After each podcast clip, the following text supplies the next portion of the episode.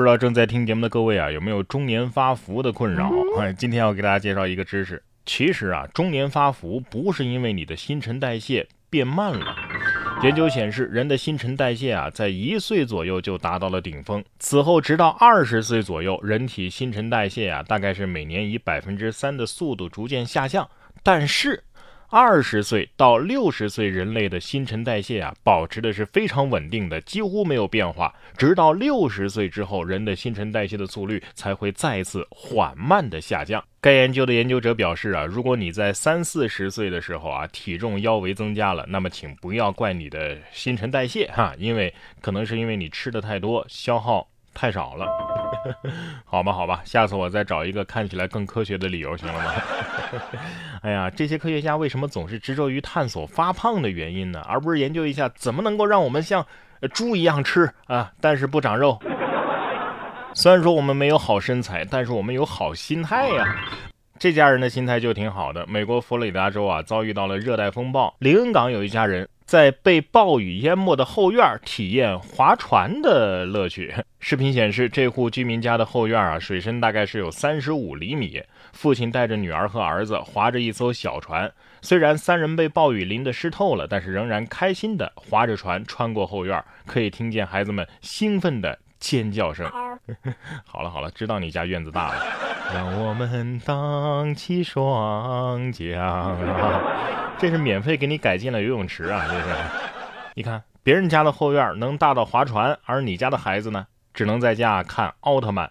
成都有网友发了一个视频，一个小孩在看奥特曼的时候，突然拿起玩具砸电视。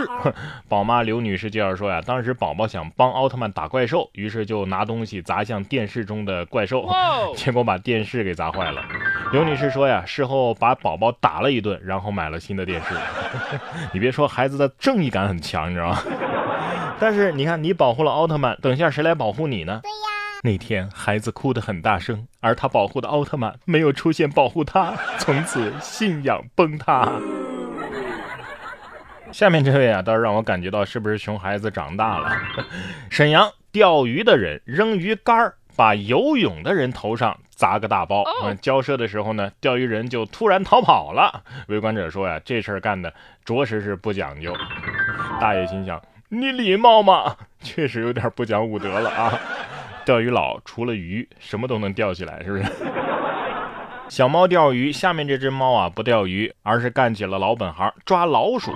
四川泸州一个饭馆啊，上演了猫抓老鼠啊，动作果断，堪比大片儿。看呆了食客啊，让食客是直挠头啊！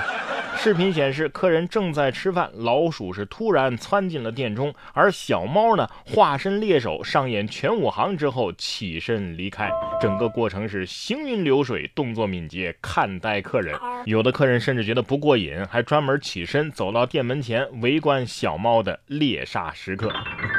这年头还有猫能抓老鼠的？很难得，很难得啊！上哪儿找业务能力这么强的员工啊？这身手没抓过十次八次的练不出来。猫能抓老鼠，但是大象啊可不能骑。近日，云南的一个高校新生报道的时候，给部分学生送上了一本大象驾驶证。左边呢是驾驶人的信息，右边是大象的信息。对此，校方解释说：“啊，这野生的亚洲象是国家一级保护动物，当然不能骑了。不仅不能骑，更要好好的保护它们。我们呢是想通过这样一个创意，唤起学生保护生物多样性的意识。这下好了，云南人骑大象上学实锤了，驾驶证都有了，是吧？大象得说了，我还是出去玩吧，一回来就要被骑。”那东北的东北虎驾驶证，四川的熊猫驾驶证也都安排上呗？哎，等等，那广东人是不是得骑蟑螂是吧？还会飞的那种？蟑螂没有，黄蜂啊倒是有一只。英国的考文垂有一位十三岁的莱西西林劳，近日将一只大黄蜂当宠物养。这只大黄蜂睡在他的床边，甚至跟他逛商店。据报道，这莱西啊，两周前遛狗的时候，发现了一只大黄蜂啊躺在路上，翅膀皱巴巴的。于是呢，把它小心翼翼地带回家，然后照顾着。这大黄蜂恢复健康之后啊，就不想离开了，到处跟着莱西，在他身上是爬来爬去。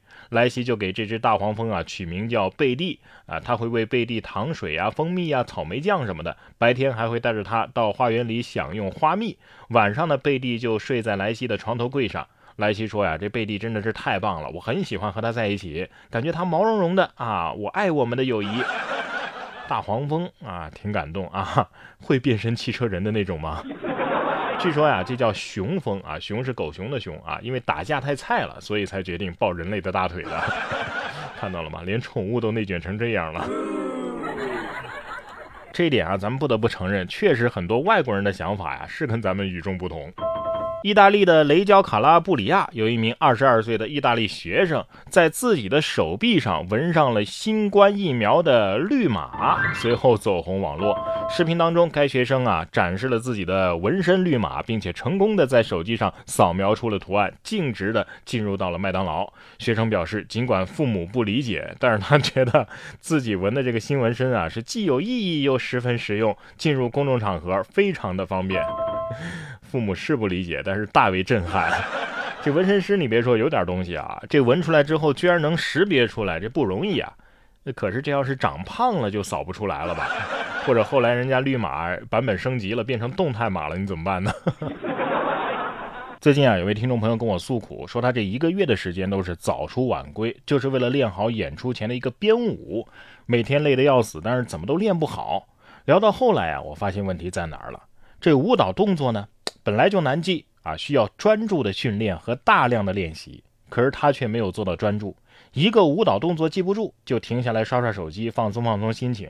就这样，刷手机反而成了排练的重点项目了。其实不光是排练舞蹈，现在的诱惑呀确实多，学习和工作都会受到各种各样的干扰，特别是刷手机这么方便。很难啊，忍得住。所以很多人无论做什么事情都舍不得放开手机。这样下来，每天除了刷手机，就感觉，哎，这一天天下来什么也没做，什么也做不成。所以啊，在然哥读书会当中，最近一期就跟大家分享了《精要主义》这本书，我觉得很及时，因为这本书啊，能够教会我们该怎样使用我们的时间，该怎样去获得专注，不受干扰的做自己真正重要的事情。